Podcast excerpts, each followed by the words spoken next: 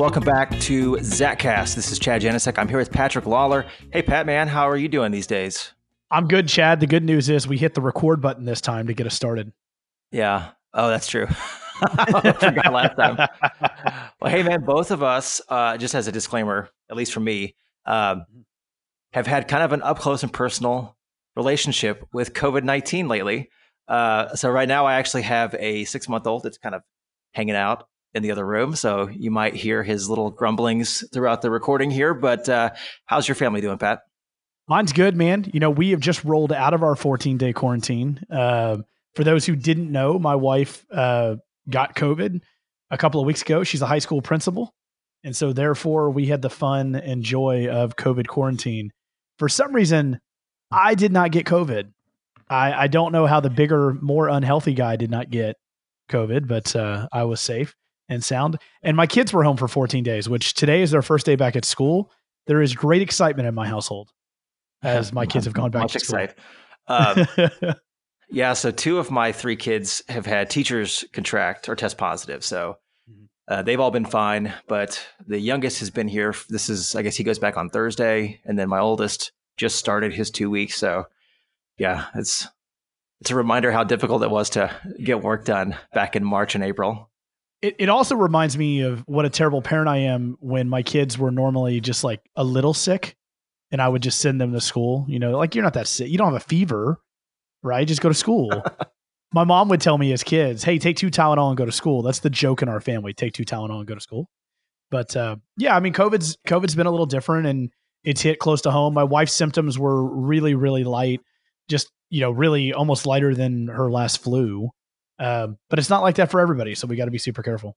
Yeah, especially with a surge in Texas. I mean, I think I saw El Paso is like 300% increase in their weekly caseloads over last week.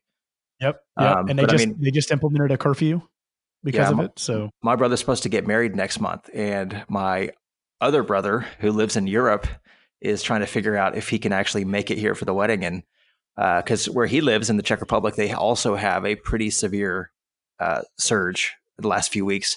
I think a couple of days ago, they had like 0.15% of their whole population tested positive in a single day. oh Yeah, it was scary stuff uh, to be sure. But yeah, I mean, it's it's still present, right? It's still kind of a problem that we're having to deal with. We have elections going on. Uh, you know, we've seen the last couple months of sales taxes has been less uh, robust as it had been, you know, a couple of months before that. So, I mean, the longer this drags on, obviously, the the bigger of an impact it's going to be. The, if, it, if it just hangs out there, then you know people are going to start to get even more frustrated, and it's I don't know. Part of me is is glad that I'm no longer in city government and having to actually deal with those those difficulties. But I, I definitely feel for all of our friends who do uh, who are currently working in the field. yeah, I mean Texas has obviously fared better than most states um, in the U.S. Uh, but with election season on us, you know, it's just a it's always a goofy time. Every four years in the United States, as we come into election season, it's goofy. You know, you can't. You look at the polling data; it's all over the place. You look at what's going on in the news right now, and it's all over the place. I mean, you watch the debates. I don't really know why you would do that, but you know, I mean, it's just a it's a weird spot right now that we're in, um, and uh, obviously, COVID, you know, throws a, a a wrench into that for sure. So, you know, my hope is as we we wake up into spring because it's it's a brisk like 37 degree day today uh, in North Texas, uh, cold and rainy for the next two to three days. And I hope we wake up in into spring and we see flowers and sunshine and and maybe a, uh COVID vaccine to kind of get a, get us out of this funk. But uh, I'm afraid it, it may be a little longer than that. But hopefully we can. Hopefully we get there. Yeah, th- there have been some really interesting things come out in the last couple of weeks about uh, pandemics in the past and how they've shaped cities. And you know, we talked a little bit. We gave a talk at a one day conference last week and talked about how cities can adapt um, in times of stress, but just the way that cities have changed their public spaces and and the the growth of urban parks and things like that with pandemics past. It'll be interesting to see how this particular circumstance changes the way that cities operate into the future. you know it's it with cities and, and also with us it's it's a little weird Uh, doing a conference uh via zoom. It was it was very well done by the way. The, the conference was very well done. The speakers were really good. Uh they had great participation but it's just so weird doing it by zoom.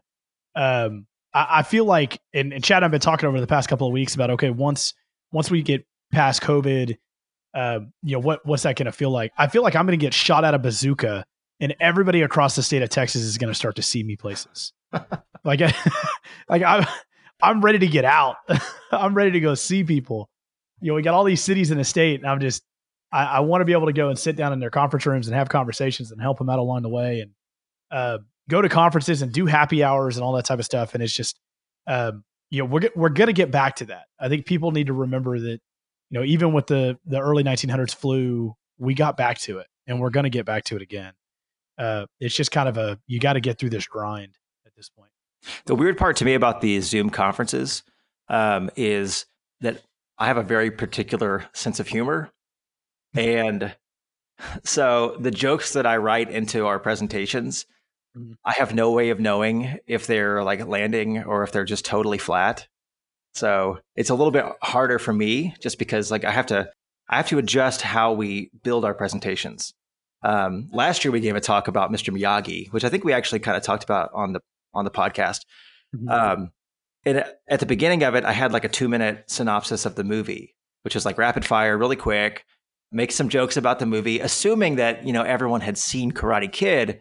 But I very quickly figured out that almost no one had seen the movie.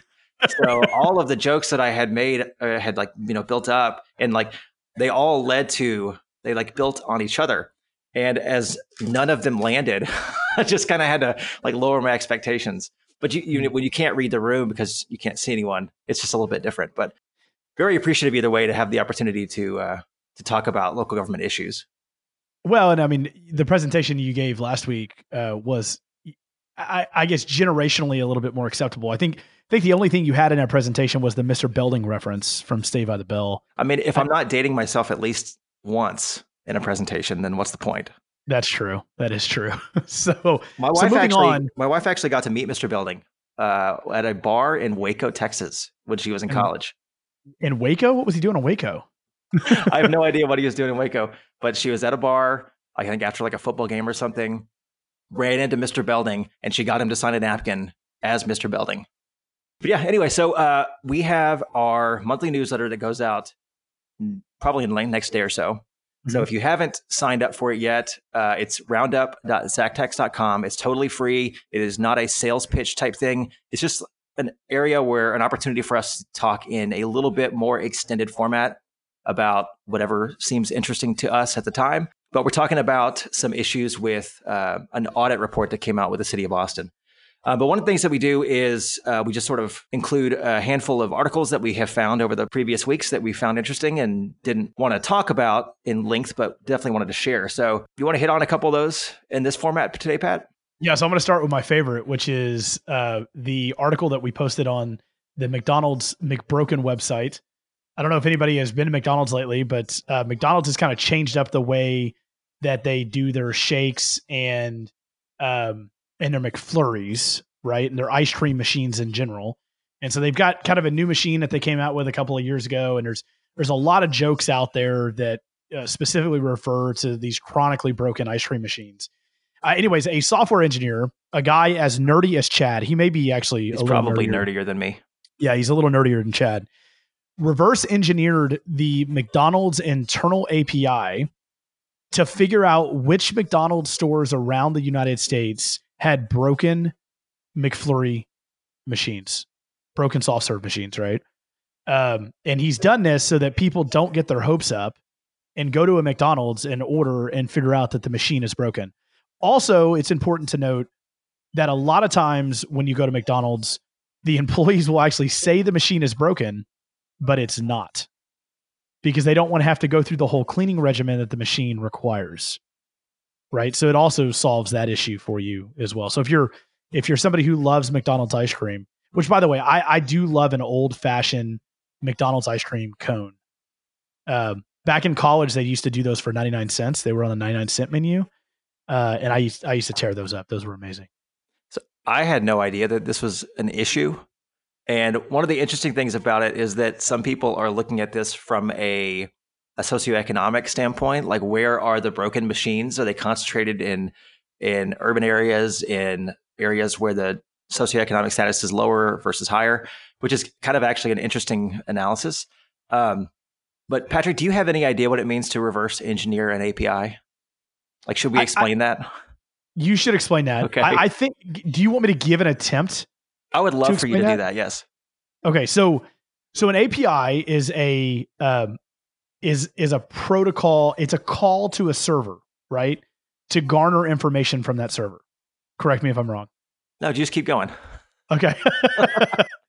so what what I believe this guy did is that uh, there is an internal API. So there's an ability for McDonald's to communicate with its stores to understand whether things are working or not working, where McDonald's can uh, can basically ping a store and then the store can tell it or give it information back.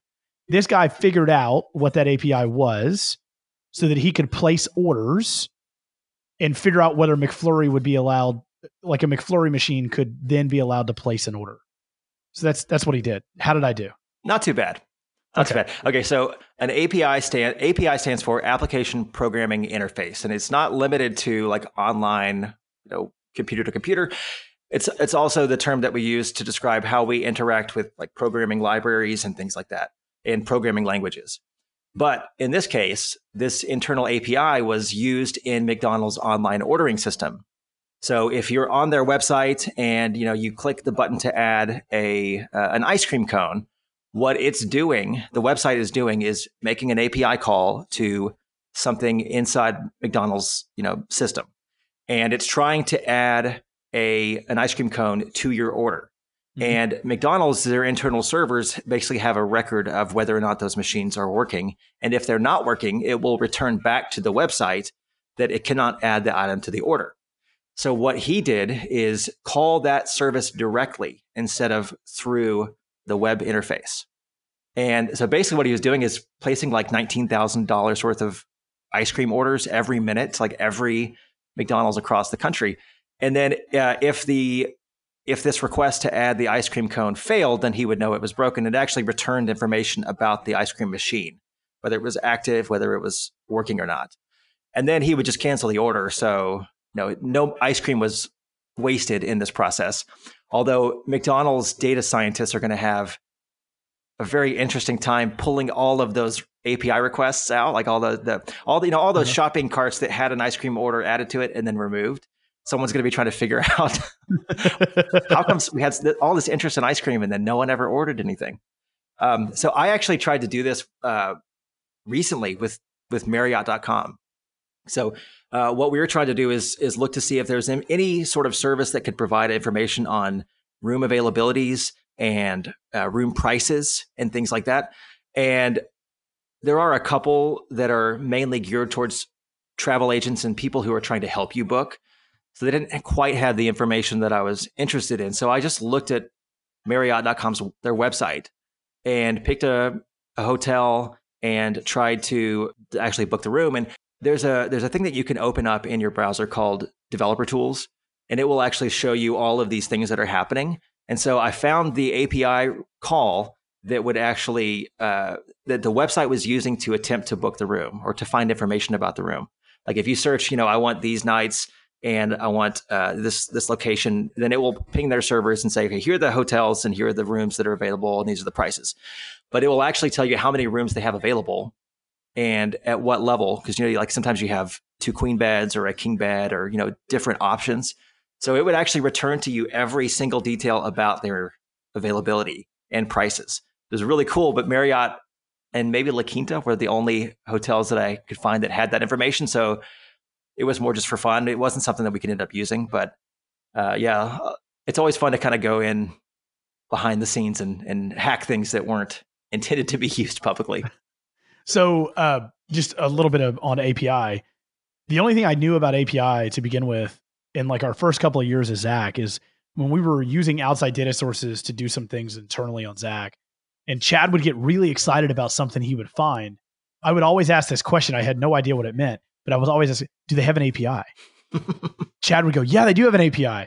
And I'd be like, that's great. I had no idea what the API meant. But it's all about, over the time, over time, he's he's top. He's top. Just feigning excitement is usually all it takes. just I just try to operate on your level occasionally, Chad, just a little bit. So ne- next up, man. Next Uh, up, let's talk about uh, Bloomberg City Lab. We we tend to like things that come out of City Lab on on Bloomberg. They're very interesting articles, but uh, an article in the land of cul-de-sacs, the street grid stages a comeback. So this is an article uh, that basically since the 1950s, suburban planning has been dominated by winding, disconnected cul-de-sac style roads. Full disclosure, I live on a on on a double cul-de-sac. That's like an L cul-de-sac, right? So, uh, but right now in Texas, there are a few areas where new developments are rediscovering the old uh, grid format. Originally formed, historical context here, the grid first grid format in North America was in the city of.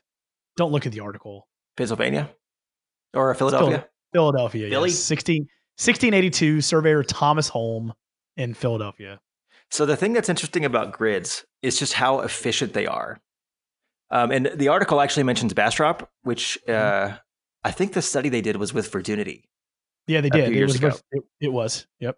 Um, but you know, our, our neighborhoods, there's this complaint about like sameness for our neighborhoods. And, and part of that has to do with the fact that we all try to design them as in these like elaborate circular drives and super long blocks and cul-de-sacs and things like that. Um, and they all tend to kind of look the same. And the argument is that with grids, what you actually allow is diversity of development. And so neighborhoods can end up being quite different because you have different uses on these grids. But one of the other things from a traffic design standpoint is that they're they're significantly more efficient at getting vehicles around because the number of like the options in terms of the number of trips you can take is exponentially greater than uh, what we consider like a normal neighborhood with winding roads, cul-de-sacs, and things like that. There are only so many. Like, how many ways are there to get out of your neighborhood? Like two. Two. Think of other neighborhoods in Hudson. Two, and they both drop you off on the same road. on the same road, right? yeah. So yeah, so like a grid, there's actually an, uh, an equation. Well, so there's an equation that the article references called. I think this article references it, or one that it linked to, called the Hawthorne's equation, and it basically is just a way to calculate the number of paths that you can take in a grid with a goal in mind. Like I'm going from point A to point B, and every move has to take me closer to my destination.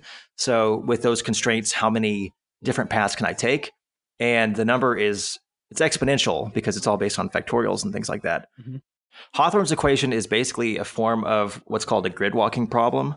But just to give you an idea, a three by three grid, there are 20 possible ways to go from one corner to the other corner. A 10 by 10 block grid, there are 185,000 different paths that you can take. Right. So not only do you have the ability to move traffic in a more efficient way, but even people who are walking or running, you know, or jogging, whatever, exercising, they have all kinds of different ways that they can kind of diversify and, and, and you know, just take different paths and kind of keep things fresh. Versus if you're just walking through a traditional neighborhood, like what I do when I run through my neighborhood is it's just the same thing, right? So in terms of like moving traffic and getting people through neighborhoods and and uh, and things like that, grids are obviously more efficient, but it also allows for different development, makes it more pedestrian friendly than than kind of what we are used to. So anyway, interesting article about how grids are making a comeback, and it's definitely I think a good thing. Well, and they push in this article specifically. They talk about you know uh, some communities in Texas. You talk about Bastrop. Uh, they actually go into, I believe it was Laredo, in their new plan, what they were looking at there, and then um, they they talk about really the Sun Belt in general is also seeing a lot of this movement where uh, the thought of the urban exodus is you know right now with COVID, is there going to be an urban exodus? I mean, I think if you talk to a lot of developers that are developing in the the exurbs, they would tell you, yeah, they're seeing that right now. You know, every lot they have is selling like hotcakes, but those lots are still not necessarily built in grid format because city subdivision ordinances are still written for, you know, 1960s development patterns, which were pushed heavily by the Federal Housing Authority in order to develop these neighborhoods, right? So, um, there's a lot that has to change in cities for that grid format to kind of make a comeback. But I will say, uh, I'm not going to mention a city because I've mentioned a city in like five podcasts already. But uh, there are some great cities in Texas, and some of the things that I love about them the most is that they're developed on a grid format. Um, and some of the cool areas that you have around town. One one of my favorite areas of Fort Worth, for example, is Magnolia, and the whole area, that like that medical district, Magnolia, uh, the restaurants, and and the closest of all those subdivisions is because of a grid format. The grid format's really what makes that area work uh, well. So, uh, pretty pretty cool little article. If if you're curious and you want to look at it, and if you're looking at making changes to your subdivision ordinance, it's it's something that I certainly would take a look at. In following all the links, I came across this this uh, picture here of I'm going to show it to you on the video call, but I'll post a link to it. But it's if a traffic engineer was designing a grocery store. okay. it's basically like one long row with a bunch of cul-de-sacs, one for produce, one for meat, Yes. etc. It's kind of funny. Yeah, yeah, it's pretty funny. So, in other news, Patrick, an angry French beekeeper delivered more than 1,000 murder hornets to its local town hall.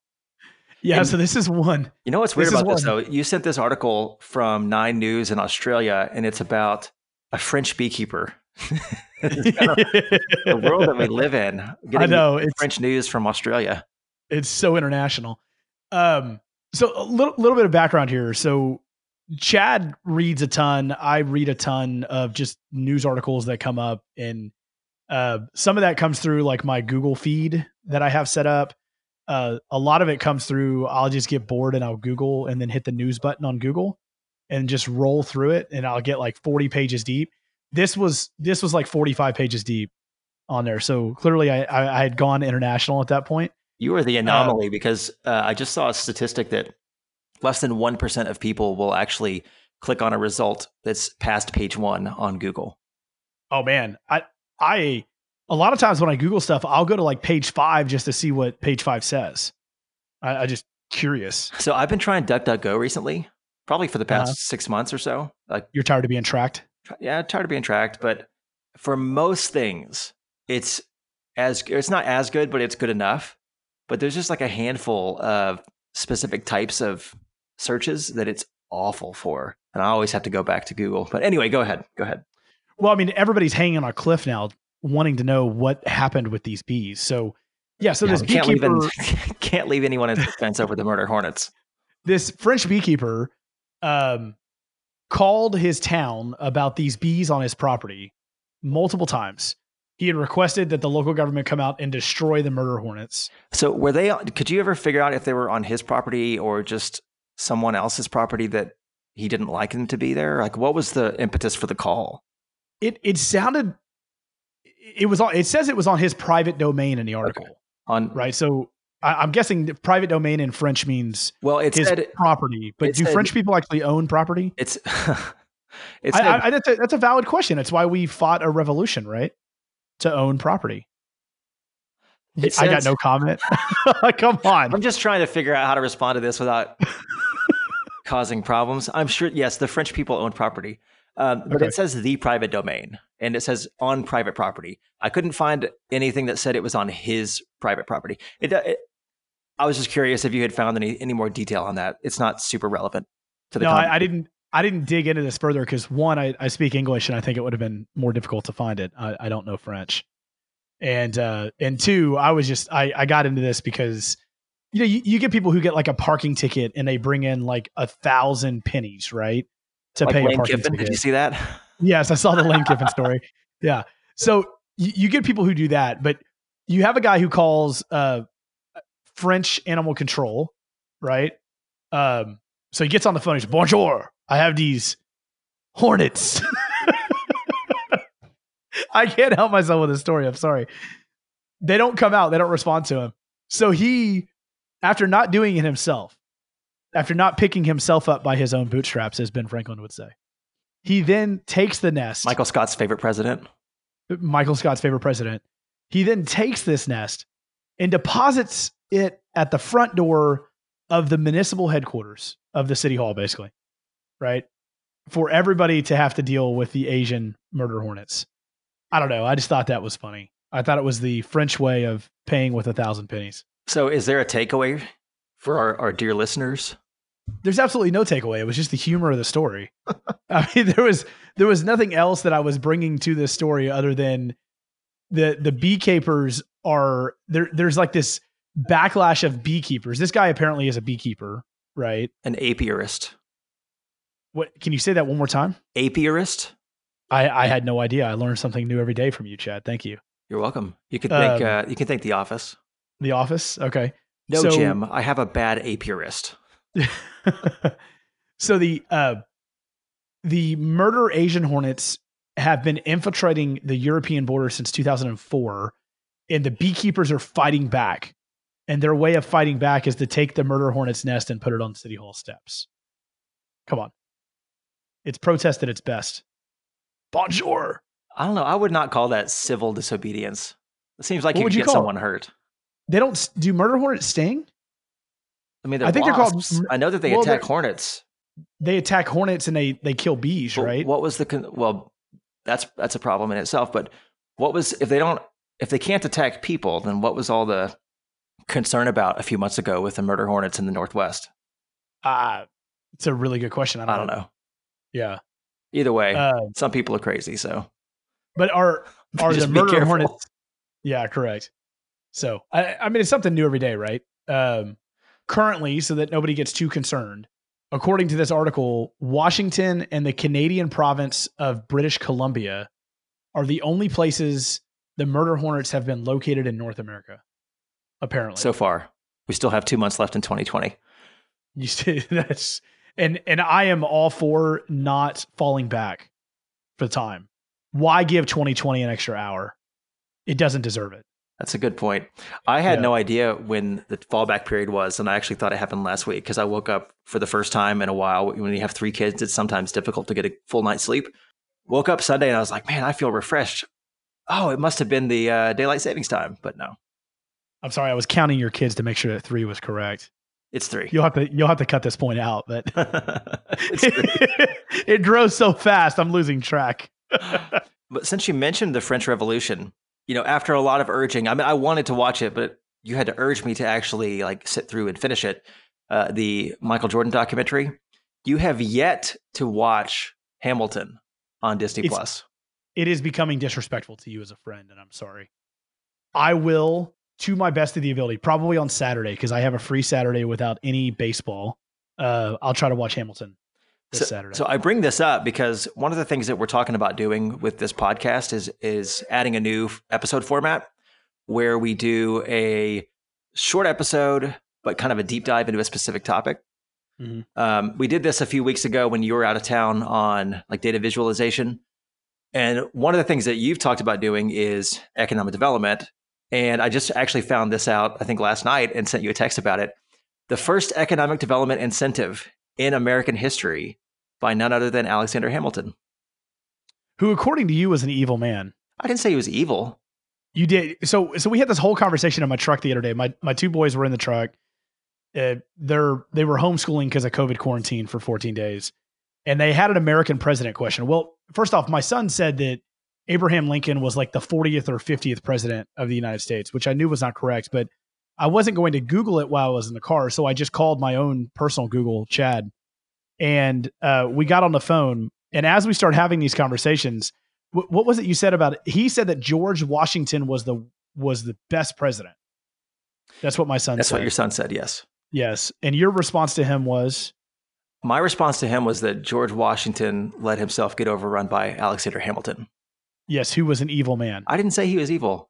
Oh, that's true. The problem But with he- the problem with Alexander Hamilton is he was extremely ambitious, but he had a very unconstrained view of despite the 50 plus Federalist papers that he wrote, he had a very unconstrained view of how the Constitution actually um, was set up and and called for federal action versus state action versus local. So and, and to stay out of all the political fray of what has happened, because uh, yesterday, uh, Justice Amy Coney Barrett was officially approved to the Supreme Court. It is a very interesting conversation to have right now because a lot of what went through the hearings was the talk of points of view and how the the Constitution is interpreted, right?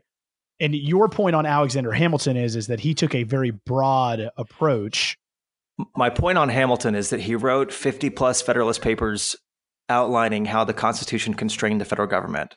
Mm-hmm. along with James Madison primarily. And then as soon as he became Treasury Secretary, he was like, psych, we can do whatever we want to do. So, so yeah, my problem with him is not anything personal. It's just sort of the bait and switch that took place. Eh, okay, so so basically, your your problem is not you're not taking a stand on how to interpret the Constitution.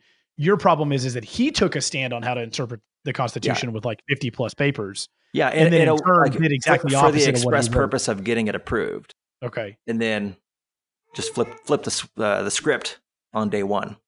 So are you telling me Alexander Hamilton, who's become very famous in the eyes of many people because of obviously Hamilton the musical, are you telling me that he said one thing to get something politically approved, but then did something totally different later in his political career? I mean, never in the history of politics has that ever happened before or since Alexander I'll Hamilton. Tell you, so I'll tell you, I'll tell you what, we're not watching it every day right now. No, but so. uh, if if any of our listeners have followed our Zactax blog, the most recent episode or most recent article that we wrote uh, was sort of a piggyback on last month's newsletter about storytelling. And um, anyone who has seen the musical, the excellent Tony Award winning musical, will find several uh, several Easter eggs in that article referencing it. So if you can find all of them, you're welcome to send me an email and I'll give you a, a Zactax t-shirt or something a swag order. We hadn't talked about this though. Let's let's wrap up with this. Can we? Okay. Are you ready to? Let's let's wrap up with this. So, um, Chad has developed a swag site uh, that we'll be able to send links to folks so they can select an order for swag. Like they can get a T-shirt or they can get a beanie or a hat, something along those lines, or pins or trinkets or whatever, right? And we can send it. So instead of just randomly sending people stuff, we now have this site set up. So if you could identify some of those little egglets that that Chad has in that article, which are super nerdy, by the way. If you can identify them and send them to Chad, we'll probably get you. You could be one of our first swag. Our very first, yeah. We built it for the sales tax game day that we are. Uh, we should hopefully be able to make live for the November sales tax, which is actually a week later than normal. So it's the 13th is when sales tax comes out in November. So uh, hopefully, sometime shortly after this podcast is released, we'll be able to open up that sales tax game day, and you can go on and uh, make your estimates, your projections on where sales tax is going to land for November across all Texas cities. And then the idea is whoever's closest to the mark. Uh, so significant digits matter. This is not prices right. It's just whoever is closer. Uh, we'll send you a voucher for for something from the Zach Swag store which is like t-shirts, beanies, hats, yeah. those type of things. So nothing, nothing too crazy. But, uh, anyways, guys, we appreciate you uh, tuning in to Zaccast uh, for us to go through and talk about all these fun, jazzy things. We we didn't hit on COVID for long, but obviously it's getting cold outside. It's getting wet. We want you guys to stay safe. Chad, thanks for joining me, man. Hey, thanks, Pat.